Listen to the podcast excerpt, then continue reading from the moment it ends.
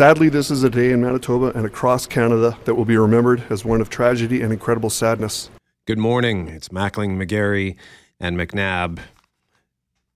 Things are going to be a little little bit different around here today. Normally on Fridays, we like to ease you into the weekend uh, with some lighthearted conversation while we also discuss the news. But after, given what happened yesterday, um, this is the kind of thing that we hear about happening elsewhere, not in our backyard, Greg. Yeah, RCMP officials saying yesterday that, to their knowledge, this is an event unlike any other in our province. And so, to that end, uh, Lauren McNabb is on the scene and will be joining us from the intersection of Highway 1 and and Highway 5. And Lauren, we received notification from the province just before 3 o'clock this morning that that intersection had completely reopened. Tell us what you're seeing there. And we, and we know Clay Young is there for Global News as well. So I think I see that it's raining or has been raining in that part of the province. Yeah, we have a light rain falling right now. And, you know, the speed limit on the Trans Canada here is 100 kilometers per hour, but most of the vehicles that I've walked past this intersection of Highway 5 and number one. You know what, Lauren? Down. Sorry, we're gonna have to we're gonna have to bring Lauren down because we can't just can't uh, can't quite make out what Lauren is saying with the the traffic noise in the background, and that happened. Uh, if you t- happen to hear the news or miss the news yesterday with Richard Cloutier and Julie Buckingham, uh, Skylar Peters was on scene and uh, they had to sort of turn him down quite a few times, yeah. uh, just given the the, you know, the the volume from traffic in the background. Yeah. So Jeff, if you and Lauren can sort that out, so we can bring Lauren back on. Yeah. Okay, Lauren, let's try this again. Good morning. I want to apologize for that, but this is just sort of the nature of where we're at right now and out here. Hopefully, you can hear me okay. Um, I, I, was just talking about the fact that, you know, the speed limit on the Trans Canada here at this intersection of Highway 5 is 100 kilometers per hour, but every vehicle that has passed here is going much slower. One semi I watched was just almost at a crawl, and that could be because they're pausing to take a look, could be because they're pausing to share their thoughts, but it's hard to believe, really, standing here right now, that this was the scene of such pure chaos and sadness, you know, less than 24 hours ago. I can see pieces of debris on the ground, some plastic from perhaps one of the vehicles. There's marks in the earth dug out, um, potentially from where one of the semi came to a stop. The stop sign has been knocked down. There's a temporary stop sign here uh, as you look east towards Winnipeg, and then about 100, maybe 150 meters up the road in the ditch is a large patch of burnt out grass where, of course, that bus would have come to a stop and where we now know 15 lives have been lost. And as I think about that, guys, and about the fact that this is going to be one of those days and weeks and years that go down in history for all the wrong reasons in Manitoba, my thoughts are with the chaos some of the families might still be feeling. You know, we heard from the RCMP yesterday talk about the idea that they were sorry, but they were doing the best they could to let family know where things stood. And you have an entire community in the Dauphin area mourning. Some people I have heard had potentially both parents on the bus, and, and they're trying to figure out where maybe one is in hospital, maybe one isn't. Uh, there were multiple hospitals that were in use here, and so the, the scene has been cleaned up, but the emotions uh, linger heavy over here this morning. Yeah, things are really just getting started on that front, uh, Brett. Superintendent Rob Lawson, officer in charge of major crime services, with the RCMP says they've never really seen anything like this here. What I can say in, in Manitoba from my career um, and prior to that, I don't believe we've had a mass casualty traffic accident like this in Manitoba. So this is, is this is new for us and our investigators, and it's very emotionally draining for them as well. And as I mentioned, this is a very complex, large investigation with lots of uh, lots of things we have to un- unfold and unpack. We uh, were shared some video of the from people just passing the scene, and um, I'm not going to get into it, but when I watched it, it um, it's one of the hardest things uh, that I've ever just looked at. I, I, just sort of sat there in disbelief as to what I was looking at with tarps covering people beside the road, and uh, this is uh, it. As I was walking home after, you know, we, I, Jeff Braun and I record the Couch Potatoes Thursday afternoons, and I was walking home just trying to wrap my brain around this tragedy. It's just uh, I can't even put it into words, Greg. Yeah, Lauren, this is going to impact so many people, and we'll get into that discussion in a little bit here. Just the the wide-reaching impact of of a tragedy like this, and of course, so many people liking likening this to what happened in Saskatchewan, the Humboldt Broncos bus bus crash. Uh, far too many similarities for far too many people, uh, I- including the, the number of fatalities here. And yesterday, you know, if we're sharing personally right now, uh, I was on the phone with Heather Steele, uh, our, our our leader in in our group, and um, I was relaying to her an experience I had about 26 years ago, something that I don't ever really speak about out loud. I was on my way to work in Vernon, BC. One day I'd been visiting my brother in Salmon Arm and traveling Highway 97, and on the way to work, there was a crash scene. Those uh, curtains, if you've ever seen them up on the side of the road, are not a very good sign. It was obviously a little bothersome just for the mere fact that I was traveling on that road. But when I got to work, it was somebody that I worked with that had been killed in that crash. And so when you um, when you measure this out, Lauren, the, the impacts uh, could be about what happened today. It could be something that happened several years ago. There's going to be a lot of Manitobans hurting today for various reasons. Just up the road from me, of course, is the town of Carberry, where much of that first response would have come. You know, uh, some of them maybe volunteer firefighters and paramedics rushing up the road to help. Then ambulances were called in from multiple locations, and then STARS Air Ambulance from Winnipeg and Regina, all coming here to try to help, to try to save lives where we know 25 people, of course, uh, potentially on that bus, 10 sent to hospital, at least 15 dead. And then you think about Dauphin. You know, I grew up in a small town, I live in a small town, and I know Dauphin is a city, but it's not. That, that community this morning will be waking up hearing about someone that they maybe didn't know going to bed last night that was impacted in this crash.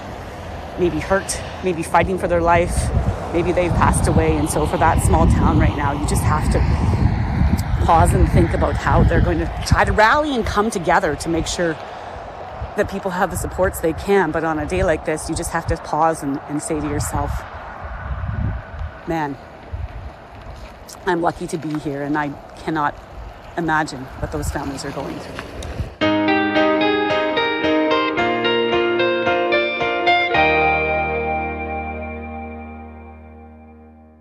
It is Mackling, McGarry, and McNabb. Thank you very much for joining us on this somber Friday morning. Lauren McNabb is at the crash site near Carberry, and this tragic event will have impact most directly, of course, on the victims and their families, but it will also have a gigantic impact on the city of Dauphin, around the province, and quite frankly, across the whole country. David Bosiak is the mayor of Dauphin. emotions are they are very difficult and and um, the lack of of knowing all the details and and managing the, the just the, the the different feelings that people have is going to be the hardest thing for us in the next uh, few hours and over the next couple of days. But uh, like you said, I'm I'm confident in our community that that we'll pull together, we'll support each other. Um, we're all in this together, and um, hopefully we'll come through as best we can. the mayor of Dauphin will join us in just about a half hour's time here on the start. And if you ever drive that stretch of the Trans Canada, passing through that intersection at Highway 5 will will never be the same for you. If you drive a bus or a truck for a living, this could be a difficult time for you, of course. So many of our listeners, Brett Lauren, are truck drivers. We hear from you. You're part of our radio family. Our thoughts are our, our hearts go out to you today because it's not easy to to do what you do at the best of times, let alone after a tragedy like this. One of our loyal listeners reached out yesterday to share the fact that his parents were involved in a serious crash in that spot 25 years ago. Thankfully, they survived. So a lot of gratefulness along with the, the reminder of what happened for that individual yesterday. The, the point is, this tragedy will have massive impact on our broader community. And those who were first on the scene yesterday will have faced something monumental, a situation unlike anything they have dealt with before. Many of those volunteers, in fact, from witnesses to first responders, the impacts will be long lasting. They're responding agencies, whether it's Brandon City Police or whether it's the RCMP or whoever, whatever fire departments they're coming from, they will have their own debriefing and critical incident stress management debriefing. Their own uh, their own departments will look after that. There will be a long lasting effect of what's happened today. Remember, we're dealing with a terrible scene. This is going to affect all of the first responders at the scene, and not only the first responders, but those that witnessed it from from the highway. There, there's going to be a long-lasting effect, and that's why the psychosocial piece is it, it's incredibly important that it is brought in as soon as we possibly can. So that is the voice of Shelley Napier of Napier Consulting. Napier is a longtime emergency management trainer and educator. And we know, of course, there are pictures and video on the internet which are images, as our colleague Julie Buckingham pointed out. You can't unsee them. Julie had some sound advice in reflection. I would urge anyone who has access to video of that to consider very carefully before they view it because it is it's gut wrenching and you can't unsee something like that. And again, uh, any video that will be used by this organization or pictures will be carefully vetted before it is used. Of course, you know, there's social media and, the, and then where those videos and pictures go. And you think about family that would be looking and, and desperate for information, but of course, witnessing those scenes and wondering if their loved one is among the living or the dead. And so we have to consider that. And of course, consider where this goes today for so many. And I know Richard Cloutier has joined you guys now in studio. I'm at the crash site now at the Trans Canada and the number five. And Richard, as I understand it, you're heading to Dauphin today, where it's safe to say the entire city is reeling. Yeah, the city, of course, is reeling, and uh, it's still the not knowing because the one thing that we learned in Humboldt is that there was a, a mistake made there. Remember when it came to identifying somebody? And uh, the members of the RCMP and the forensics unit that I've spoke to last night had emphasized that while it is important that we get this done as quickly as possible, we have to get it done right. And tends to reflect our coverage here because when you're dealing with um, the enormity of life and death situations, you want to get it right. And so one understands the waiting and um, the gravity of the scene, given fire and everything. I, I, don't think I have to go to that graphic explanation, but uh, it does put uh, those that have to do uh, the work of identification to the test. So that's what happens in the and, and is continuing overnight into today. We will get an update from uh, the the shared health about the conditions and more on the survivors on this. That should come mid to late morning today. Uh, and then, of course, in Dauphin, it's um, it's going to be remembering people that at that senior center, and I think it was one of our colleagues here that said that uh, that bus rolls up uh, on a weekly basis, and, and it's that outing. It's that outing for a group of seniors that want to go. And in this case, all indications are that they were going down to the Sand Hills Casino. I've crossed that intersection many times. It is a very busy intersection, as we can hear uh, this morning just how much traffic is there, Lauren. So, yeah, we're going to try to capture on a national basis as well as uh, the team from Global National comes in, um, respecting the privacy there, but also reflecting the lives that were lost there and the grieving that will continue not just for days, but for weeks and months in that community. How do we balance that need and want to know from the public, uh, that conduit that, that we become, but also that conduit of shared health, of RCMP?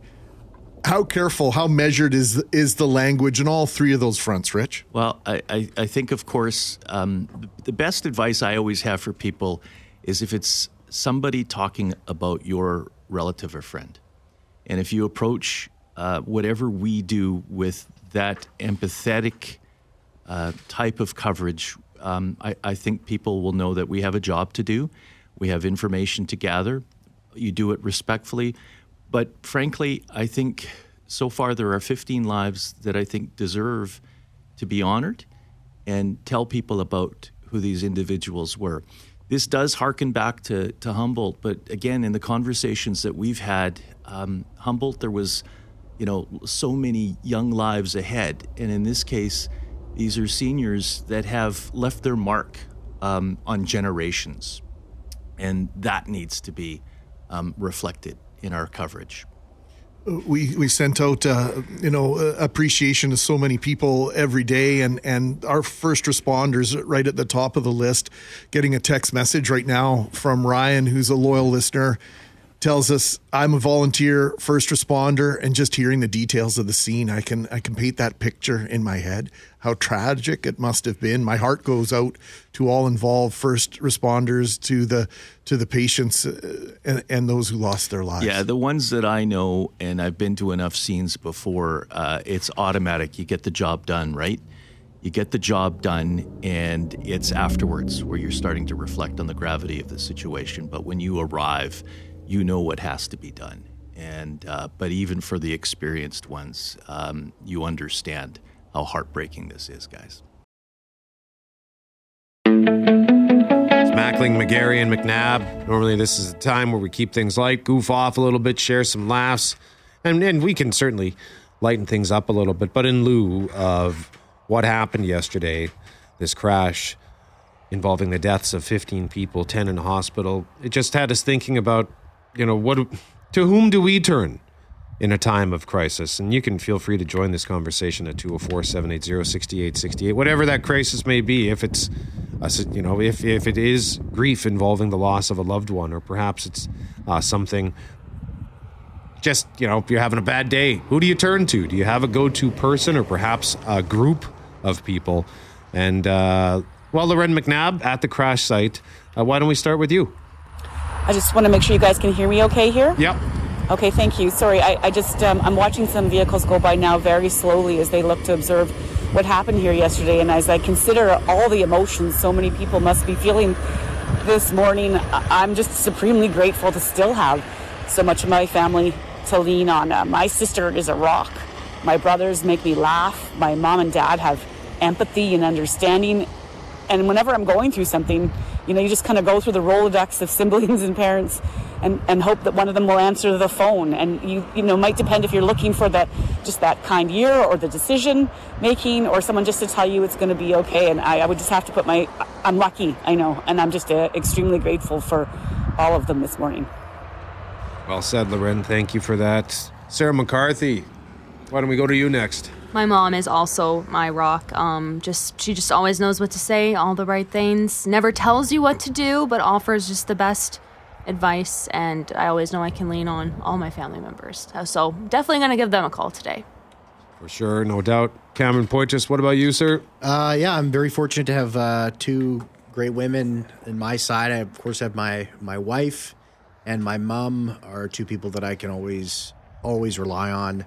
Um, lucky to have you know the, the rest of my family, my brothers, uh, my uncles, my aunts, um, and my friends too. Who you know I, I wouldn't say that we ever really get to things on an emotional basis. Very rarely.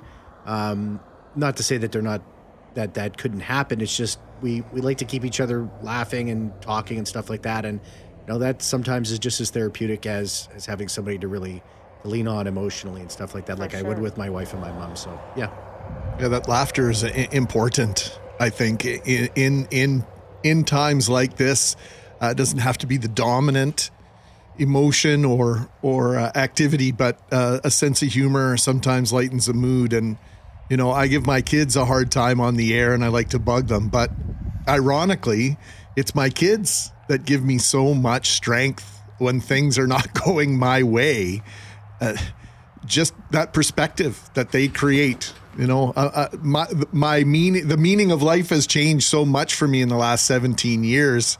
Just dealing with my own stuff and trying to keep myself alive. And and when your kids are born, it completely changes everything.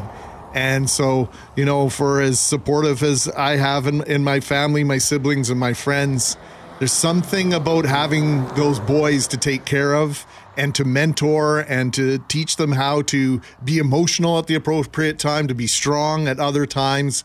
Uh, they'll get me through times like this for sure. Well, it gives you purpose too, right? I mean, there's a like when you look at our panel, Mackling, McGarry, and McNabb. There we have two parents, responsible parents, and then we have a third who is not a parent who also happens to be an irresponsible man child, and that's me. Because I got nobody to take care of. I just got to get myself to work every day, and even today, sometimes sometimes that's a challenge too. Forte, what about you? Well, of course, my parents. My parents are, you know, my rock, but also my best friends, Liam, Liam and Alex, and. Uh, uh, my buddy Liam, he moved out to London, Ontario a few years ago, but uh, he's back in town. So uh, I'm going to probably go see him this weekend, hopefully, or if not this weekend, uh, sometime very, very soon. But uh, yeah, having those two, Liam and Alex, uh, in my life, it's just, you know, when you go through a hard time, I can always talk to them. And like you guys said, you can laugh and have a great time. And they, are just, they're, they're very, very supportive. Yeah. Yeah. And that, that laughter does help. I remember, um, oh, I guess 10 years ago, the family dog died, Madison, and uh, everybody, you know, of course, we were all sad and we were gathered as a family, and my buddies were just happened to be getting together that night, and I mentioned it, and my mom said, "Well, why don't just go, go, be with your friends," and uh, it helped because you know it was. Hey, the dog is a member of the family, so when you lose a family member, it's tough. But when you go in to see my buddies and having that those laughs really helped uh, just remind you of what's important. And yeah, you, sometimes you lose things, but you, you love what you still have. And uh, in, with Father's Day around the corner, I should point out that The Rock, as you've ter- pointed out, is is my father. I know that if I if I ever need anything, first call is t- to my dad. You know, like I. Uh, damn it, a couple years or 2019 when my uh, living situation fell apart and I had to find a new place, I uh, stayed with my dad for a couple of weeks and he, he took care of me. You know, like I was. Damn it! Happy Father's Day, Dad. I love you. Sorry. We're, anyway. all, we're all kids, right? We're mm-hmm. still always kids. Uh, I will always be my dad's son. You will always be your dad's son. Uh, your mom's not here anymore. My mom's not here anymore. But there's still our mums and our grandpas and our grandmas that had impact on our our lives before they left us. They're always with us, and and you just exemplified that in a way um, that nobody else could. Brett, thank you.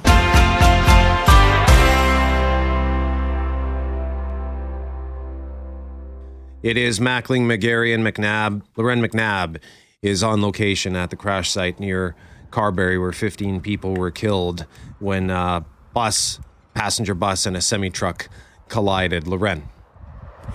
Well, this is where I'm standing right now, of course, at the corner where the scene has largely been cleared up, Brett. There are some small pieces of debris.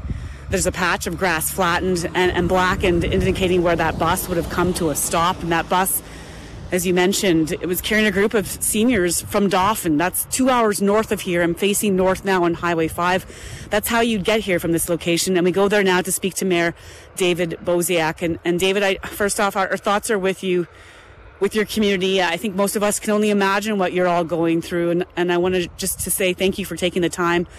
What can you tell us about what you've been learning from maybe family members or other community members last night and into this morning? Um, well, as you can imagine, it's been a very um, troubling period of time for many residents in the community. I, I was um, at City Hall yesterday afternoon and then over to the Family Support Center with RCMP and, and mental health support workers from Prairie gathered. And oh, I believe we may have just lost uh, the mayor of Dauphin. If producer Jeff Forte can just check off the air uh, if the connection is uh, still available on that.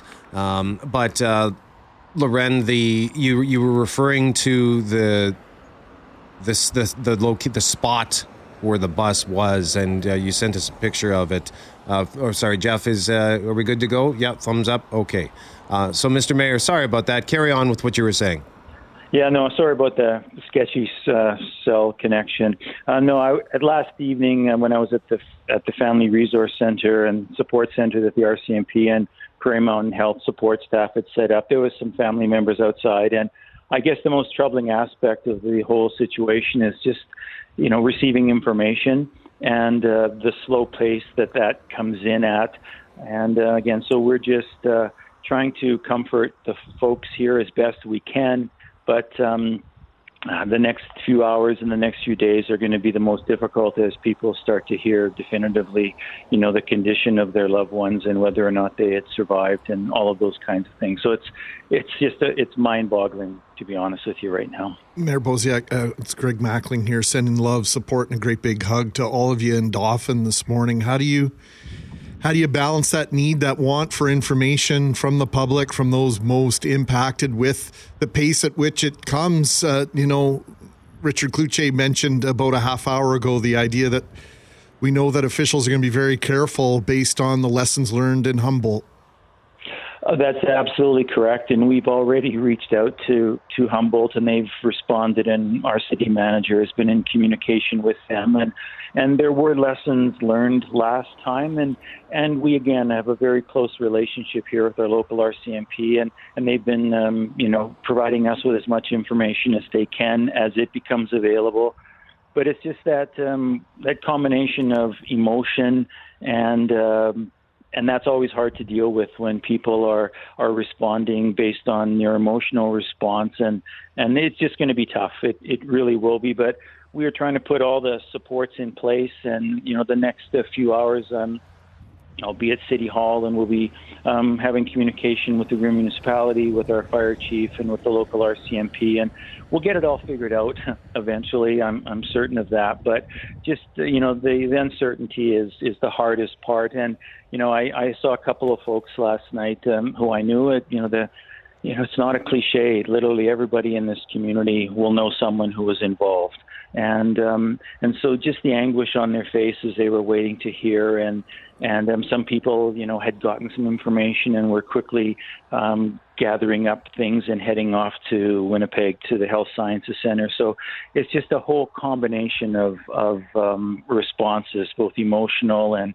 and otherwise. So it's it's challenging that's for sure. I don't wish this upon anyone. David Bosiak is the mayor of Dauphin and Mayor Bosiak, Dauphin is a city, but you know, I understand it's a tight knit community. Can you just talk maybe a little bit about that that sense of you know, closeness that uh, you feel in your community? Well, absolutely, and just um, you know the response from the people last night at the at the support center, the the amount of um, the amount of feedback that we've received from from people has been um, amazing from across the country, actually, and and uh, and so uh, yeah, like I said, we'll we'll eventually figure it out. Um, right now, it's just a matter of trying to comfort those people that are in in greatest um, in greatest despair, and uh, you know we'll take it one step at a time if people do go to that center, and I know it was at one of the local churches, Mr. Mayor, comfort must be might be one of the only things that can be given right now, given just that wait for information. Yes, and just compassion, and just trying to you know let people will grieve in different ways, obviously, and um, it's just a. I was I was I was impressed with the tactfulness that the RCMP and the mental health workers were, were showing and um, it's it's just it, it's sad, and that's about all I can really say at this this moment. But like I said, there's um, time will will help us, and um, we're just we're just very grateful for the the outpouring of support from folks. And if I can say anything, um, um, if you know people have asked what can we do, and, and all I would ask is that if you know someone in our community or you're friends with someone here, uh, reach out. Um, you know, give them a call, send them a message, let them know you're thinking about them because I know that that's that's been um, tremendously helpful so far and certainly will be needed over the next um, hours and days and weeks as we deal with this. David Bosiak is the mayor of Dauphin. Thank you very much for joining us, sir. We appreciate it. Thank you. It is Mackling, McGarry, and McNabb as we continue our coverage of the crash near Carberry on Highway 1 that killed 15 people and sent 10 to hospital. We do have some other things to attend to as well in our next segment. Normally, right now, this is the segment where we do the couch potatoes thing, tell you what's new at the movies.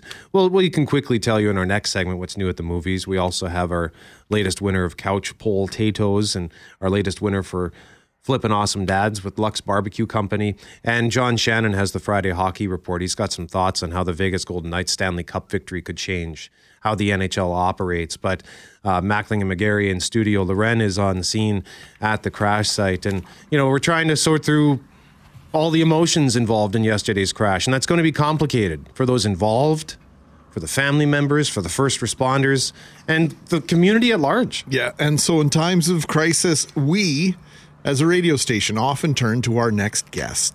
She speaks with Hal Anderson every Thursday on Connecting Winnipeg. Car- Carolyn Klassen with Connexus Counseling joins us now. Carolyn, uh, we appreciate, uh, as always, uh, your friendship. Good morning. Good morning. It is really good to be with you on this very sad morning for Manitoba. yesterday afternoon, uh, many of us got word of what was taking place and what had taken place in Western Manitoba, and you know, it's a personal thing for a lot of folks. Anybody who travels through there on a regular basis. I spent four years of my life in Brandon, driving from Brandon to Winnipeg, Winnipeg to Brandon, cross through, cross through that intersection easily 150 times in my life. For many, it'll be much more than that, but it's impossible, I think, to to not have some sort of personal connection, some personal reaction to news like this, based on where we're from, based on where we've been, Carolyn. Oh, it's so true. I think that intersection is something that many of us are aware that we've passed over numerous times. And uh, we are aware that there, but for the grace of God, go we, right? That uh, it would could have been any vehicle that would have been, and any of us could have been in it. And we know, so many of us know, you know, aunties and grandmas and grandpas and uncles that take those bus tours as a great form of fun to tour about Manitoba during our wonderful summer. And so we are aware it could have been any one of our relatives um, that would have been on a bus like that. And so the fragility of life and the vulnerability, the uncertainty, um, sort of the risk that we all just bear in being alive as we go about our day, it becomes very real when we are so aware of this tragedy and have so much compassion for those families who've been turned upside down um, with, you know, finding out that um, this tragedy happened and that their relative was on this bus. We just spoke to the mayor of, of Dauphin just after seven, Carolyn, and compassion was the word he said they were trying to show too, right, at that center and, and just give comfort because there's so many unknowns right now. There are some family members members that don't know yet uh, if their loved one is okay or they're just learning the news this morning and and if if there's people out there who who know somebody who are, who's now going through this unspeakable tragedy how do you pick up the phone or or go over and what are the first words you should say? Is there, I know there's no rule book for something like this, but, but people want to help. How, how can we do that with our words or actions? I think the big thing is just to show up and to show up and to acknowledge how incredibly sad this is and to not try to do anything to make them feel better. There is nothing that anyone can do to make them feel better. Your presence via a text or a phone call or showing up at the door and dropping something off it's showing that you're present and that you care, and that means a lot. But the devastation is something that's just simply that devastating. And so if you can just go there and not try to pretty it up, but just to sort of sit in the painful, ugly of them uh, of it right now. This is a time of sort of shock, trying to wrap their head around it. There's not a lot of deep thoughts. It's a lot of just sitting quietly and trying to just hold space for how horrible this feels, how impossible it feels, how unreal it feels, and yet, unfortunately, how real it actually is. Also, in situations like this, Carolyn, I think many of us will be wanting updates and, and can become even obsessed with staying on top of the news. Uh, is that healthy? Well, I think it's it's sort of funny where you know I feel like I want to honor the victims and their families, and and I, there's so little that I can do, and it feels like if in a weird way that if I check the news or I check to see what's happening, that that's a way of honoring and saying it matters and I care. Uh, but I think we need to figure out as we feel that compassion to do something. I think we have to be careful about our nervous systems, acknowledge that this has happened, and as we wonder aloud how we can, you know, do something with the compassion that wells up inside uh, I've been thinking about how there's been seniors on that bus, and can we feel the pull to be a little kinder to the senior at the store in front of us, or the slower pedestrian who's walking across the sidewalk? And can we just hold space to be kind to the elderly people we see around us, to exercise some of that compassion? Because there, those are things that we can do in a world where we feel so helpless.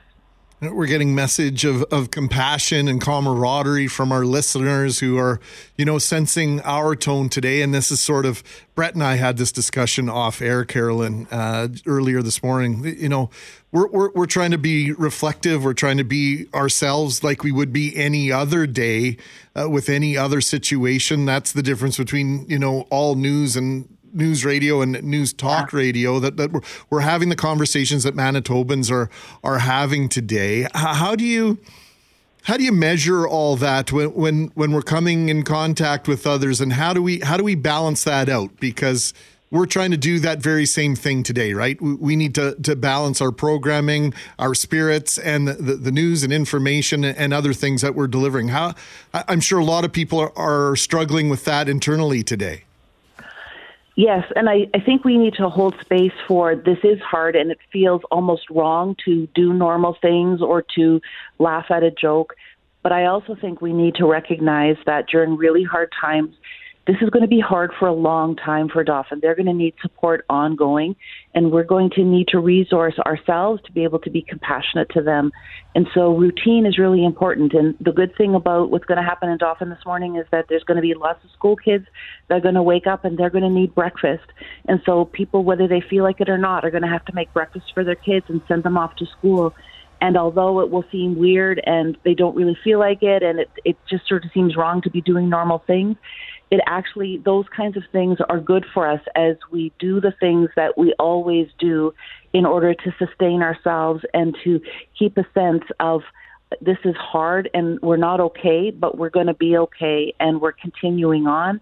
Um, that's what we do in order to get through hard times is put one foot ahead of the other. And I can hear the music that you play as you know we began our conversation, but I also heard you guys chuckle about the golf course because music on the golf course can be sort of funny and people need a, a laugh in the middle of it all because we need to come up for air because we're going to go back down into that hard time of reflecting and being aware of the grief.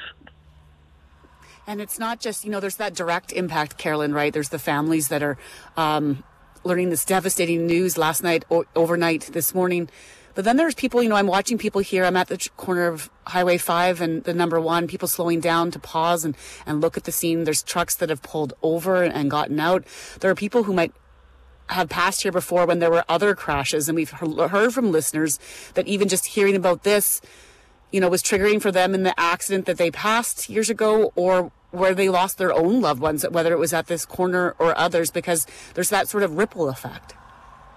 Absolutely. Uh, I was at the I was at one of the first responders, uh, but we just came up uh, at an accident, a bus accident that rolled on the Coquihalla, and there was 50 some victims of uh, Asian tourists. Most of them didn't speak English, and I spent hours on the side of the road providing first aid, and that was my first thought too, was remembering what that was like. I think during a time of tragedy, our brains go back to the times when it felt similar to our own tragedies, and so we are not only grieving this bus accident, which is awful, but people grieve the other griefs that they've had in their life, the similar traumas that that bump up against this, and it's like that wound that's deep underneath got bumped with this, and so there's all sorts of people grieving all sorts of things today as it has become fresh, and that's a pretty normal thing that happens, and so it might feel uncomfortable and weird because you think that happened a long time ago. Why is it bothering me today? That's part of what happens when something like this happens. Carolyn, we're thankful you are part of our family here at 680 CJOB. Uh, Thank you so much for joining us today. We appreciate this very much. Oh, it's good. We need each other, and it's good to be together. Carolyn Klassen is with Connexus Counseling. She's on every Thursday with Hal Anderson on Connecting Winnipeg on loan this morning for us on the start. And if you'd like to visit her website, connexuscounseling.ca, and she wrote a blog about that Coquihalla situation. We can send you a link for that if you would like that.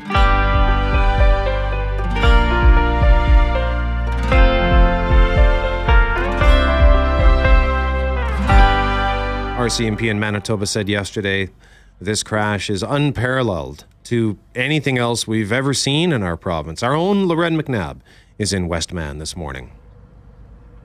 you know, I had reflected with you guys this morning And as I stand here at the corner of Highway 1, Highway 5, where this horrific collision occurred. It's hard to believe that there's that chaotic scene just less than 24 hours ago. It's mostly cleaned up. There's the odd scar in the earth, you know, and, and there's the, the blackened grass that I've referenced uh, of where that bus would have come to a stop. But the scene here is largely clear, but it's extremely busy. And Global News Morning reporter Clay Young is also here. This intersection uh, has trucks going through it on nonstop throughout the night, throughout the morning. And Clay, I know you worked in this area for years. Can you talk a bit about what you know about this intersection in terms of the, the times you've been out here for all the wrong reasons? That's right. Uh, you know, when when I first heard about this yesterday, I go, "Oh my goodness, not another one!" Because when I did work out in uh, Brandon for a number of years, this intersection, Highway Five, and the Trans Canada has been the site of other very serious collisions. Nothing like what happened yesterday, of course, but there have been some deadly incidents at this intersection. Now, they have improved safety over the years. There's a couple of stop signs, but there have been calls over the years, and maybe it's time the province takes a, a serious look at this, of bringing in like controlled lights, like a uh, red light, green light, yellow light, uh, because it, it, it's a little confusing when you're coming down the Trans Canada and you want to come down Highway 5 to get into Carberry. Uh, just a few minutes ago, someone with the province, he identified himself. He was with Highways, and he started taking some pictures of the downed stop sign, which is still laying on its side uh, on the ground.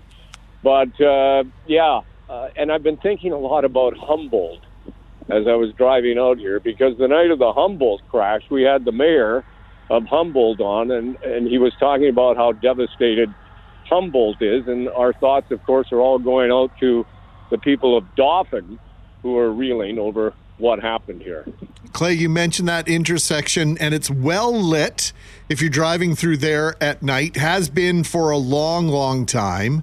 Uh, but you mentioned the fact that there are no traffic signals there. I, I, you know, this is as someone who is very much against traffic signals on the Trans Canada Highway. I think we should have a better infrastructure than that uh, along the Trans Canada Highway. But the idea that Carberry is not the same community it was 10, 15, 20, 25 years ago.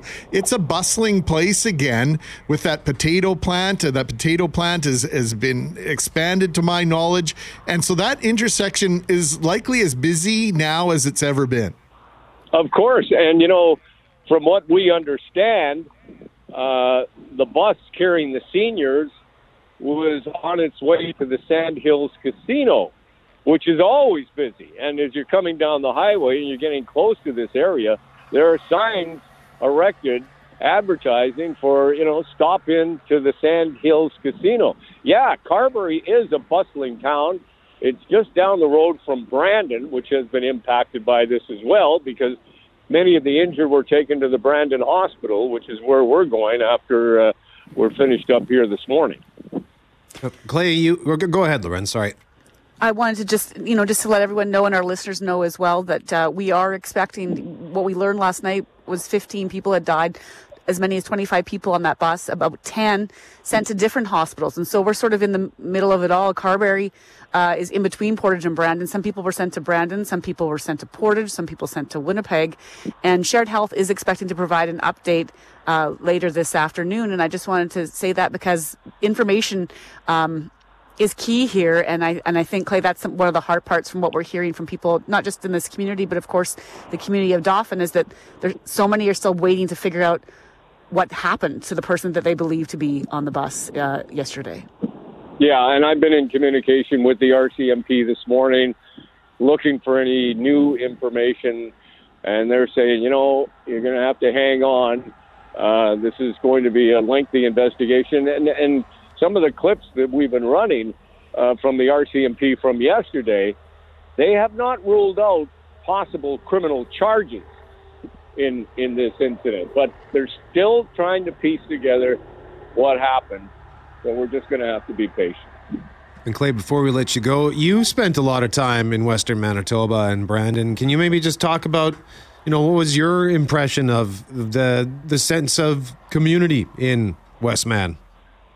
Well, I've interviewed, um, you know, during that time I was out here. Uh, uh, Carberry was one of my regular stops. I got to know the mayor of Carberry. Uh, he's since left office, uh, Stuart Olmstead. But I would have that that gentleman on the air uh, here in Brandon uh, about accidents that keep happening here at this intersection, and he was calling for better lighting. Yeah, it is light uh, lit up here at night, but I I think this is going to reopen the conversation about we got to have a long look at this intersection and find out why there's been so many crashes. Clay Young, Global News Morning. Thank you very much, sir. We appreciate it. You bet, guys. Clay Young reporting live from the crash scene on Highway 1 where Lauren McNabb is also joining us today. I know we'll have lots of time to talk about the possible solutions to the number of crashes at this intersection. Uh, the one thing that jumps out for me is the fact that there isn't even a, a, a, a suggested slowdown of the speed limit. The speed limit between Brandon and Carberry as you head towards Winnipeg eastbound is 100 kilometers per hour. Not too far east of that, it moves to 110 kilometers per hour. So conversely, when you're driving towards Brandon, it's just east of Carberry where the speed limit goes from 110 to 100. But at that intersection, it remains 100. There is, there are signs, you know, ahead of that slowdown from 110 to 100, uh, where they have speed change ahead. You know, they alert you that the speed is going to be slower. And then there's these bright orange flags attached to the 100 kilometer sign, alerting to, to the fact that you need to go 10 kilometers slower. But this intersection is extremely busy. It has been non-stop traffic coming and going in and out of Carberry, of course, across the Trans Canada.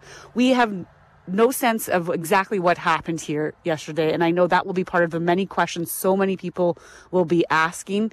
At 8.37 we're going to talk to a former rcmp officer who investigated traffic collisions investigated crashes. He was an analyst at one point. We'll get some of his thoughts because uh, devastating news lots to still learn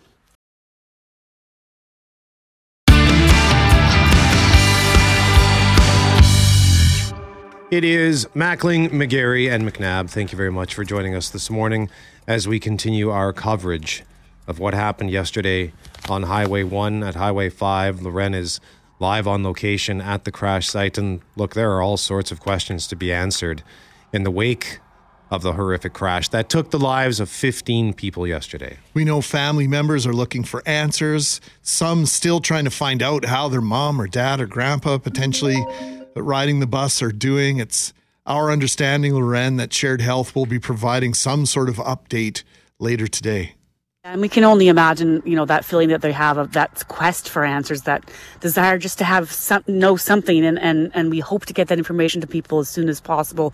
And then, of course, there are questions as to what happened at the corner where I am right now. What happened at this corner of Highway 5 and the Trans Canada yesterday when this bus carrying as many as 25 people and the semi collided. Here's what RCMP had to say about the investigation. This incident does have echoes of the tragic collision that happened in Humboldt, Saskatchewan, and we are very much aware of that.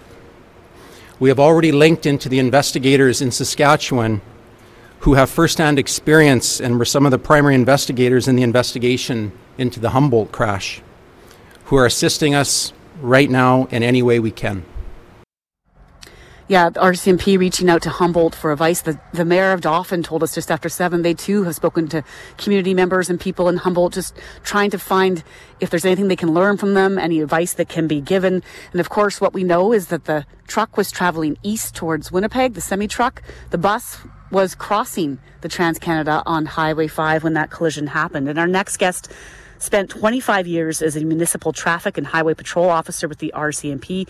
He also spent a year as a collision analyst, and we're joined now by retired RCMP member Rob Creasser. Good morning, Rob.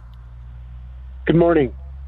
In the hours after the crash, perhaps if you could walk us through what you know might have been the things that officers might have been doing, the questions that might get asked in a horrific moment like this. Well, first of all, they do their best to secure the scene to make sure that uh, there was no contamination of the evidence that was going to be found there. Now it's it's somewhat easier in a major highway crash like that because traffic is obviously stopped, and uh, you eventually reroute that. But you you want to secure the scene for for evidence, and the first responders that are there are going to be, of course, trying to preserve life.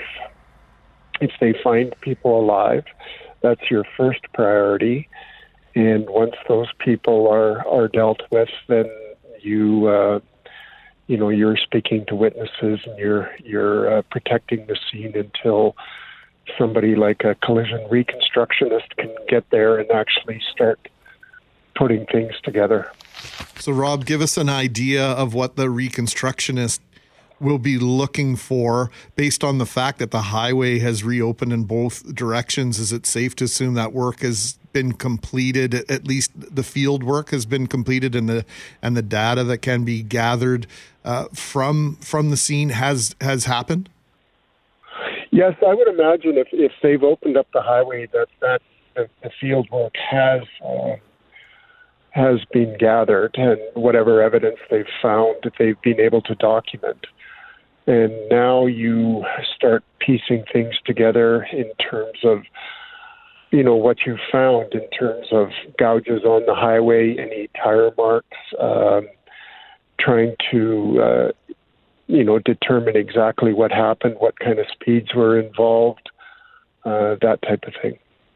And in terms of certainty, when uh, you you know a conclusion is made, um, is like how confident it typically would would an analysis be uh, we, after you look at everything and go, okay, this, can you say like definitively this is what happened, or is it more like this is our closest guess? Well, I think between uh, gathering the the forensic evidence and actually speaking to people that may have witnessed it, you you come to a pretty good conclusion about uh, what took place. Um, so it's it's it's not absolutely definitive, but it's it's pretty close. There's the technical answers that people will be looking for, and, and you know the whys and the hows and what went wrong, Rob. But then of course there's just that the, the horrible human human element to it all, the loss. And I'm I'm willing to guess that this is this is going to go down as, as one of the worst crashes we've seen in this province. Uh, you spent most of your career in BC.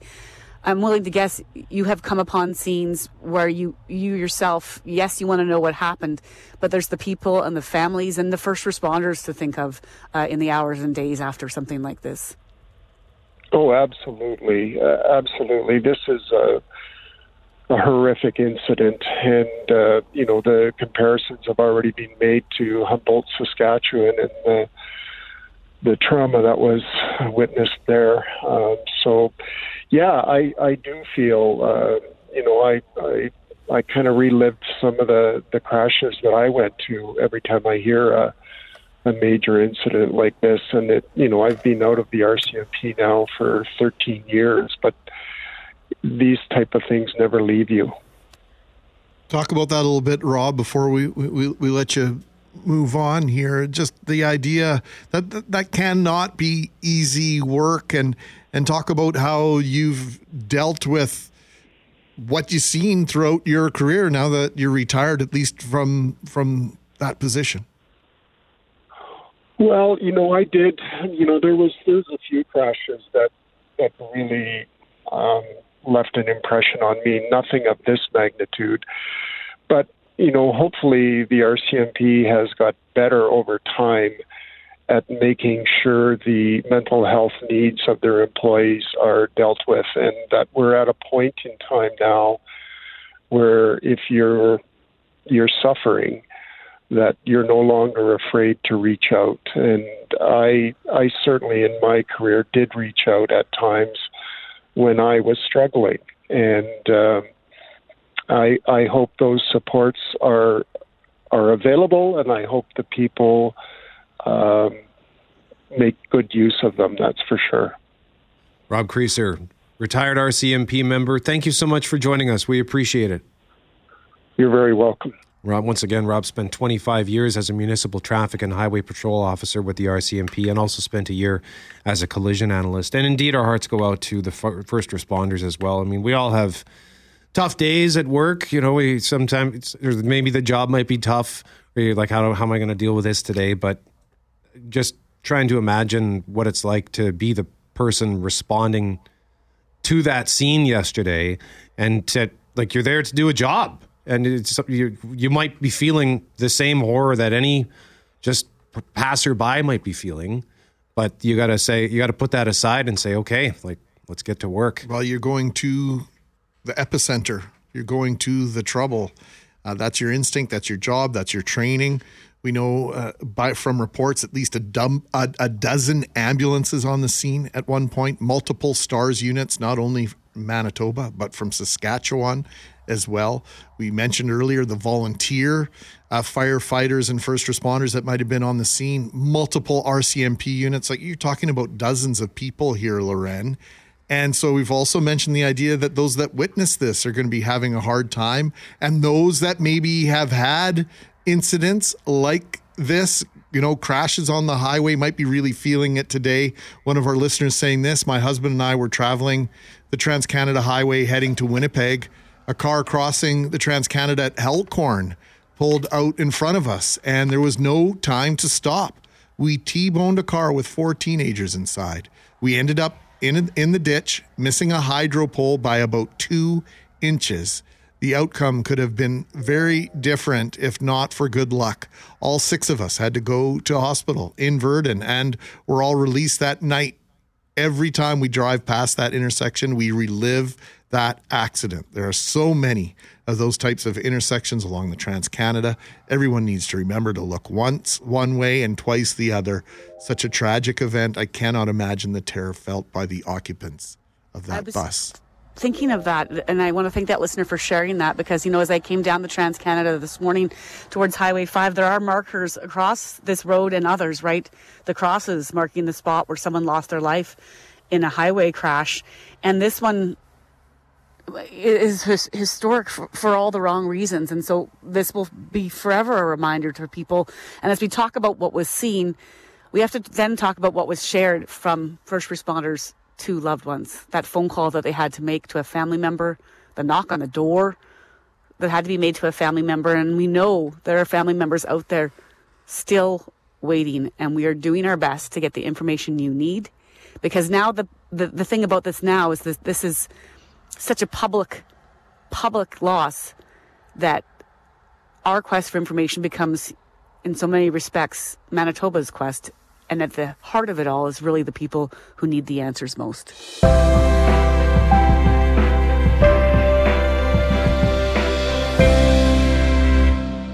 It is Mackling, McGarry, and McNabb as we continue our coverage of the crash that claimed the lives of 15 people yesterday on the Trans Canada Highway. It's part of life, the gut wrenching, inevitable experience of losing somebody we love. For as common an experience as dealing with grief is, we all process and deal with loss differently. Our next guest is here to help us, as she has done for so many others. Kyla Bernardo is owner of Purposeful Counseling. Kyla is a certified grief counseling specialist. Kyla, thank you for taking some time with us this morning. We appreciate you joining us on the start. Thank you for having me. Let's begin with the notion that, that grief is different for everyone. Mm-hmm. It, it, it shows up differently for everybody. And I think with especially something as big as what's happened, um, you know, you might encounter folks who are like, wow, why aren't you grieving like me? Or, um, why aren't you feeling this way? Or how come I'm feeling this way and you're not? Like all these different questions. And I think the biggest thing that needs to be kind of understood, especially with grief, is that it is going to be different for everybody and it is going to look different for everybody. So some people might have physical, physiological reactions where, you know, they feel fatigued or constant headache or they they they want to isolate and other people will feel you know angry or worried or helpless right? So it's very different. And, and people can feel all of those things too. Desperate might be one of the words that comes to mind for me too, for how family members might be feeling this morning and just this idea, you know, as they as they look for answers and try to figure out maybe even where their loved one is and, and as they have that deeply personal experience going on. I'm at the intersection where all this happened and, you know, vehicles are slowing down and people are pausing and the look on people's faces, you know, as they digest what went down here. There's also that collective grief too. I mean, this is not my pain. It's someone else's pain. But how do you manage feeling what you're feeling knowing that it's so much worse for others? And, and I think this is where it's important. We can't really compare. I, I it, comparison is just going to create more suffering for folks. I think one of the biggest things is yes, this incident has happened and it's going to trigger a lot of various things for other people, like people who've recently experienced loss, people who have, you know, come had near death experiences in a similar fashion, or people who've lost somebody in a car accident or on the highway. Like it's going to trigger a lot of big emotions for folks, and we can't minimize that. Um, but we can, you know, honor that. And I think one of the biggest things that I've been taught in my kind of grief educator course is that grief just needs to be witnessed, period. Mm-hmm. What about kids and grief? I understand you have some thoughts about the forgotten grievers. I, I think there's this, um, you know, kids get forgotten because you know, we don't feel as if they will either remember things or um, they can't really articulate things, so it's not going to be that big of a deal. But um, there, like, I think there was a study that was done where kids' brains, like, it, it, it like it functions just like an adult. It's just kids don't have the logical part of the brain developed yet to be able to discuss to be able to articulate, to be able to explain what it is that they're feeling.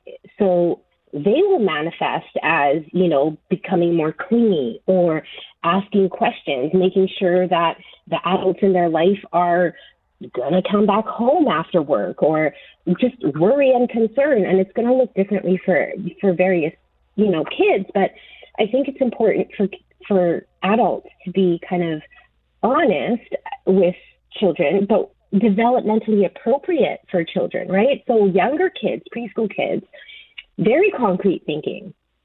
So saying something like, oh, they've passed on or they're just sleeping as a way to kind of minimize grief is it's going to create more fear in these kids because it's like, oh, if I fall asleep, what if I die, right? So it, developmentally appropriate is is talking about kind of like, you know, people die, bodies stop functioning, um, you know, and, and really kind of going from there. You, you don't really need to kind of over explain because kids will get confused and overwhelmed. You know what I mean?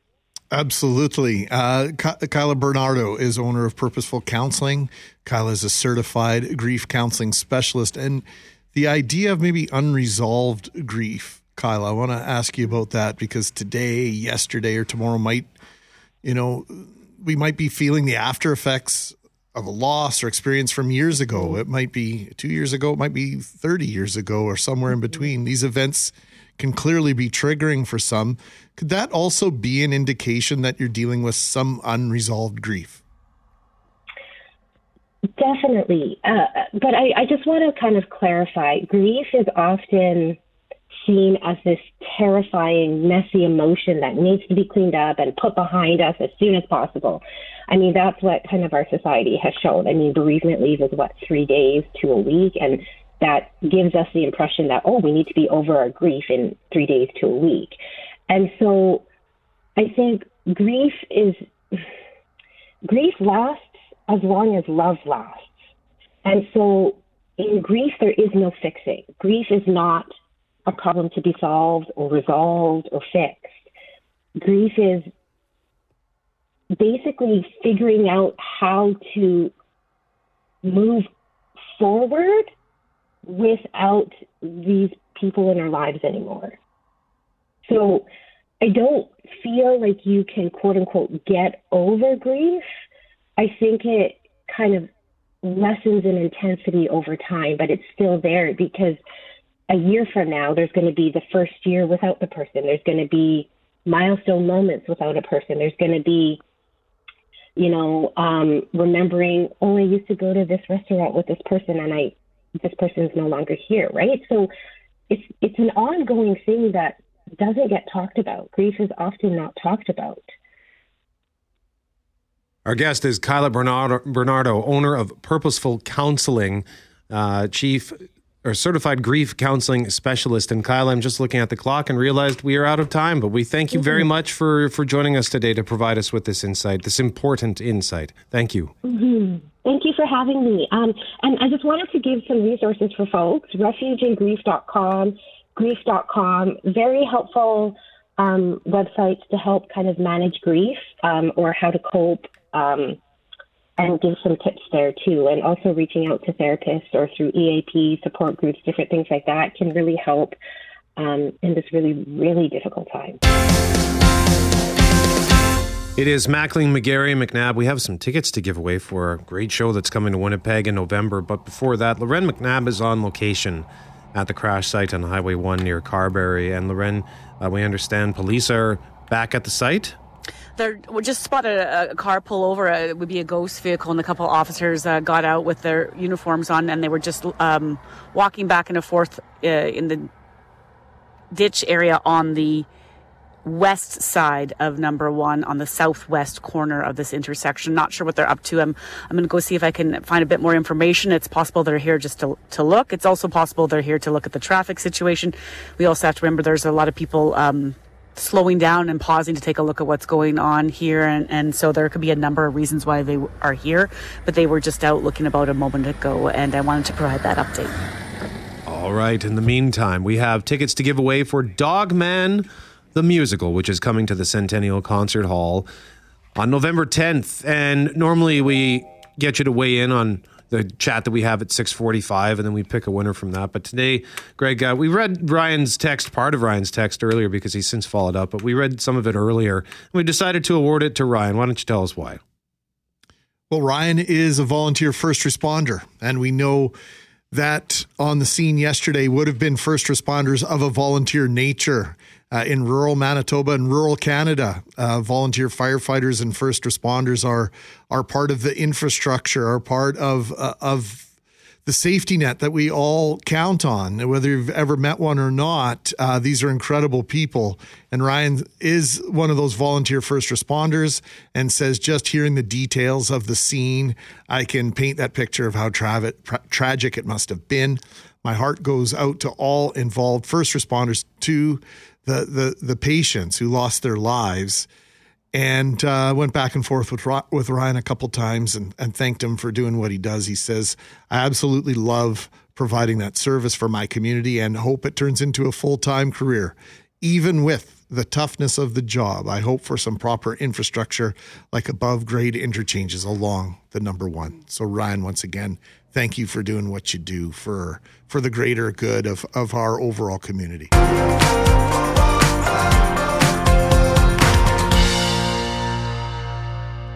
It is Mackling, McGarry, and McNabb. Lauren McNabb is on location at the crash site on Highway 1. She's going to join us again in our next segment because we have other things we would like to discuss uh, this morning, and we'll have full coverage through the day on what's happening out near Carberry after 15 lives were lost yesterday. But right now, we want to discuss, you know, like we connect with our guests for the first time in a variety of ways.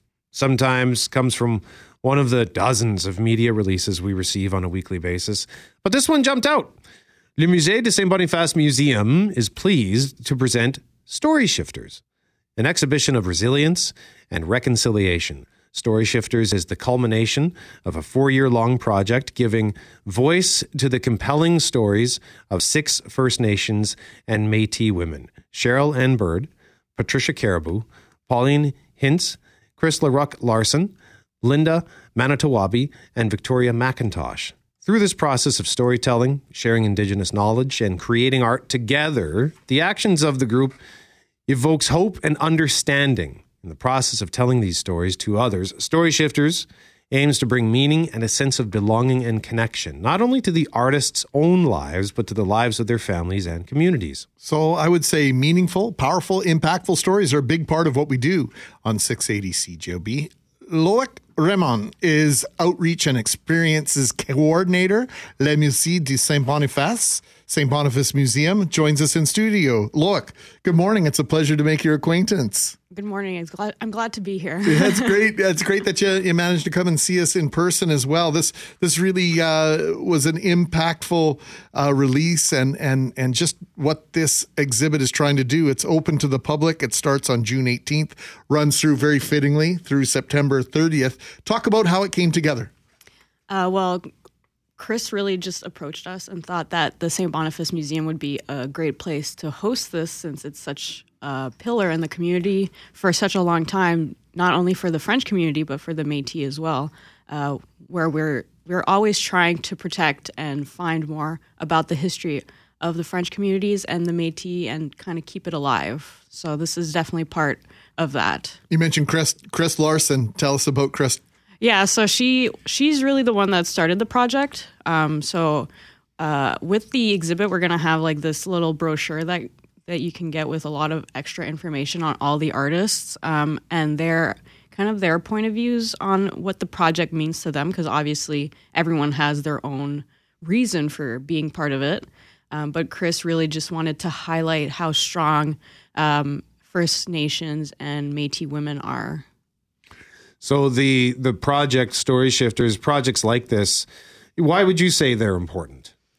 Well, uh, for such a long time, in especially in museums and and especially in the art world, um, it's been kind of I don't know hard for anyone who's not white to kind of have a voice and to be able to be heard and kind of have their own stories out there and not sugar coated either, which is also a pretty big problem with uh, retelling history. So when we talk about the the St. Boniface Museum, it's its history, the building itself. Obviously, uh, the, I believe it's the oldest structure in Western Canada or close to it. It uh, it has been a convent. It was a hospital, right? So its history ties into the colonial history uh, and the colonization of this part of the world. So there, there's an interesting dichotomy there, somewhat. Yeah, exactly. Like um, the museum building itself was there even before Treaty One, so that's pretty impressive if you think about it. Um, and I know, like one of the um, artists, when she walked up, she was like, "This building reminded me of the residential schools because of how it looks physically, because they would have been built the same way, right, or in a s- similar fashion." So, like, just like thinking of that and like the impact of like then her showing her side of her, and her story, and not only her story but her family's story and all that, kind of really brings everything together in my in my point of view. Anyways, it's really important. As a society at large, do you think we're we're starting to move in the right direction when it comes to reconciliation? There's still a lot of work to do, to do, um, but this is definitely a way to start. Uh, being able to give spaces like that and to give the opportunity to um, a lot of different people like Chris and all the artists that are participating in this never would have had an opportunity like this, like say 10 years ago, even. So, is the very nature and the very venue for this exhibition an act of reconciliation itself? Oh, yeah, for sure. Like, I think it's it's good that we are able to bring in so many like First Nations and Métis women into the space that originally was more like like a convent and stuff. Where, it, like for me, it would have been more about I don't know, kind of erasing that part of who they were if they were to be in that building uh, with the nuns, like back in the day. But for now, it's like celebrating the fact that we're different and that we have different cultures and languages and all that. So I think it's nice. Our guest is Loic Raymond, Outreach and Experiences Coordinator at St. Boniface Museum, talking about an exhibit called Story Shifters Stories of Resilience and Hope that'll be on display uh, starting on June 18th to September 30th. So, I don't know, give us an example of like one of the stories that we will learn if we go to see, go to this exhibit. Uh, well, one artist has like five, I think, five different really awesome paintings that all have different meanings behind them. Um, so that one I think is definitely someone to look out for. It's Victoria's pieces I always gravitate towards. There's one for like uh, residential school children. There's some with like, um, it, it has like birds on it, and it has to do with like kind of letting your creation, like creativity, kind of flow and see the world through the the view like of a child. Where like if you go through the uh, walking through the park, you you have like a, a child will see like a fortress and like magical beings, and we're just seeing trees. So we have to kind of see the world differently again, kind of like how we did as children. Museums traditionally will will you know create these vignettes, will create these spaces within the museum that tell a story almost definitively. Mm-hmm. Uh, I think we've we've come to learn or come to expect that that museums are they're like literature to a certain extent, right? They're the history book of our of our country, of our province, of our city. But when you add that art element, that changes things a little bit because art is always open to interpretation. Yeah, for sure. Like walking up to the painting, you might feel something different when you look at it because that's what gr- is great about art. You might look at the same painting and see something completely different, or something like when you first look at it, something different will stand out to you than it did to me. Um, so being able to express stories through art just adds a extra like layer of communication. I think. Yeah. well, on that front, like let's say, like for example, I I often joke that I'm an un. I like to think of myself as an uncultured lout which isn't entirely true. But when it comes to art specifically, like when when I see people who will look at a at a painting and and describe all all these emotions or these things that they they're seeing and interpreting, and I might say I see a duck or whatever's on the like I just I I see it like just what I see and that's it. Um, but I I would like to be able to read more into it. So uh, how would you do you have any suggestions on how somebody can maybe get started on that? Like if you want to if you're interested and you want to learn but you don't really know where to begin, is it just a matter of like uh, letting go, perhaps? Uh, it's funny that you asked because I, I used to kind of teach this a bit. So I, I used to work at the WAG where I would uh, work with children and kind of get them to read the art. That's what we call it, reading the art. And it just takes practice, really. Like you have to look at a piece of art and then just like describe what you're seeing. That's the best way to get started onto like before getting to feelings, what are you seeing? What are the minute details that you can point out? Like you said, a duck. Okay, but is the duck doing anything? Where is the duck? What is the duck doing? Like you can make up a whole different story yourself from what the duck is doing. Fascinating. That's really, that's actually super helpful because. I, I don't want to, you know, if I ever do go like to an art gallery, I don't want to be that person standing beside the really smart art person. And then I'm like, yeah, okay, yeah, yes, I, I agree with you. How can you agree with me? This is what I see. Okay, fine. Do you see it? Yeah, I see it. Do you really? No, I I don't see it at all. So for those who have not been to the museum, it's a terrific place once again to cultivate, learn about our history. And I think this exhibit is a wonderful step towards reconciliation. And that's my opinion on it.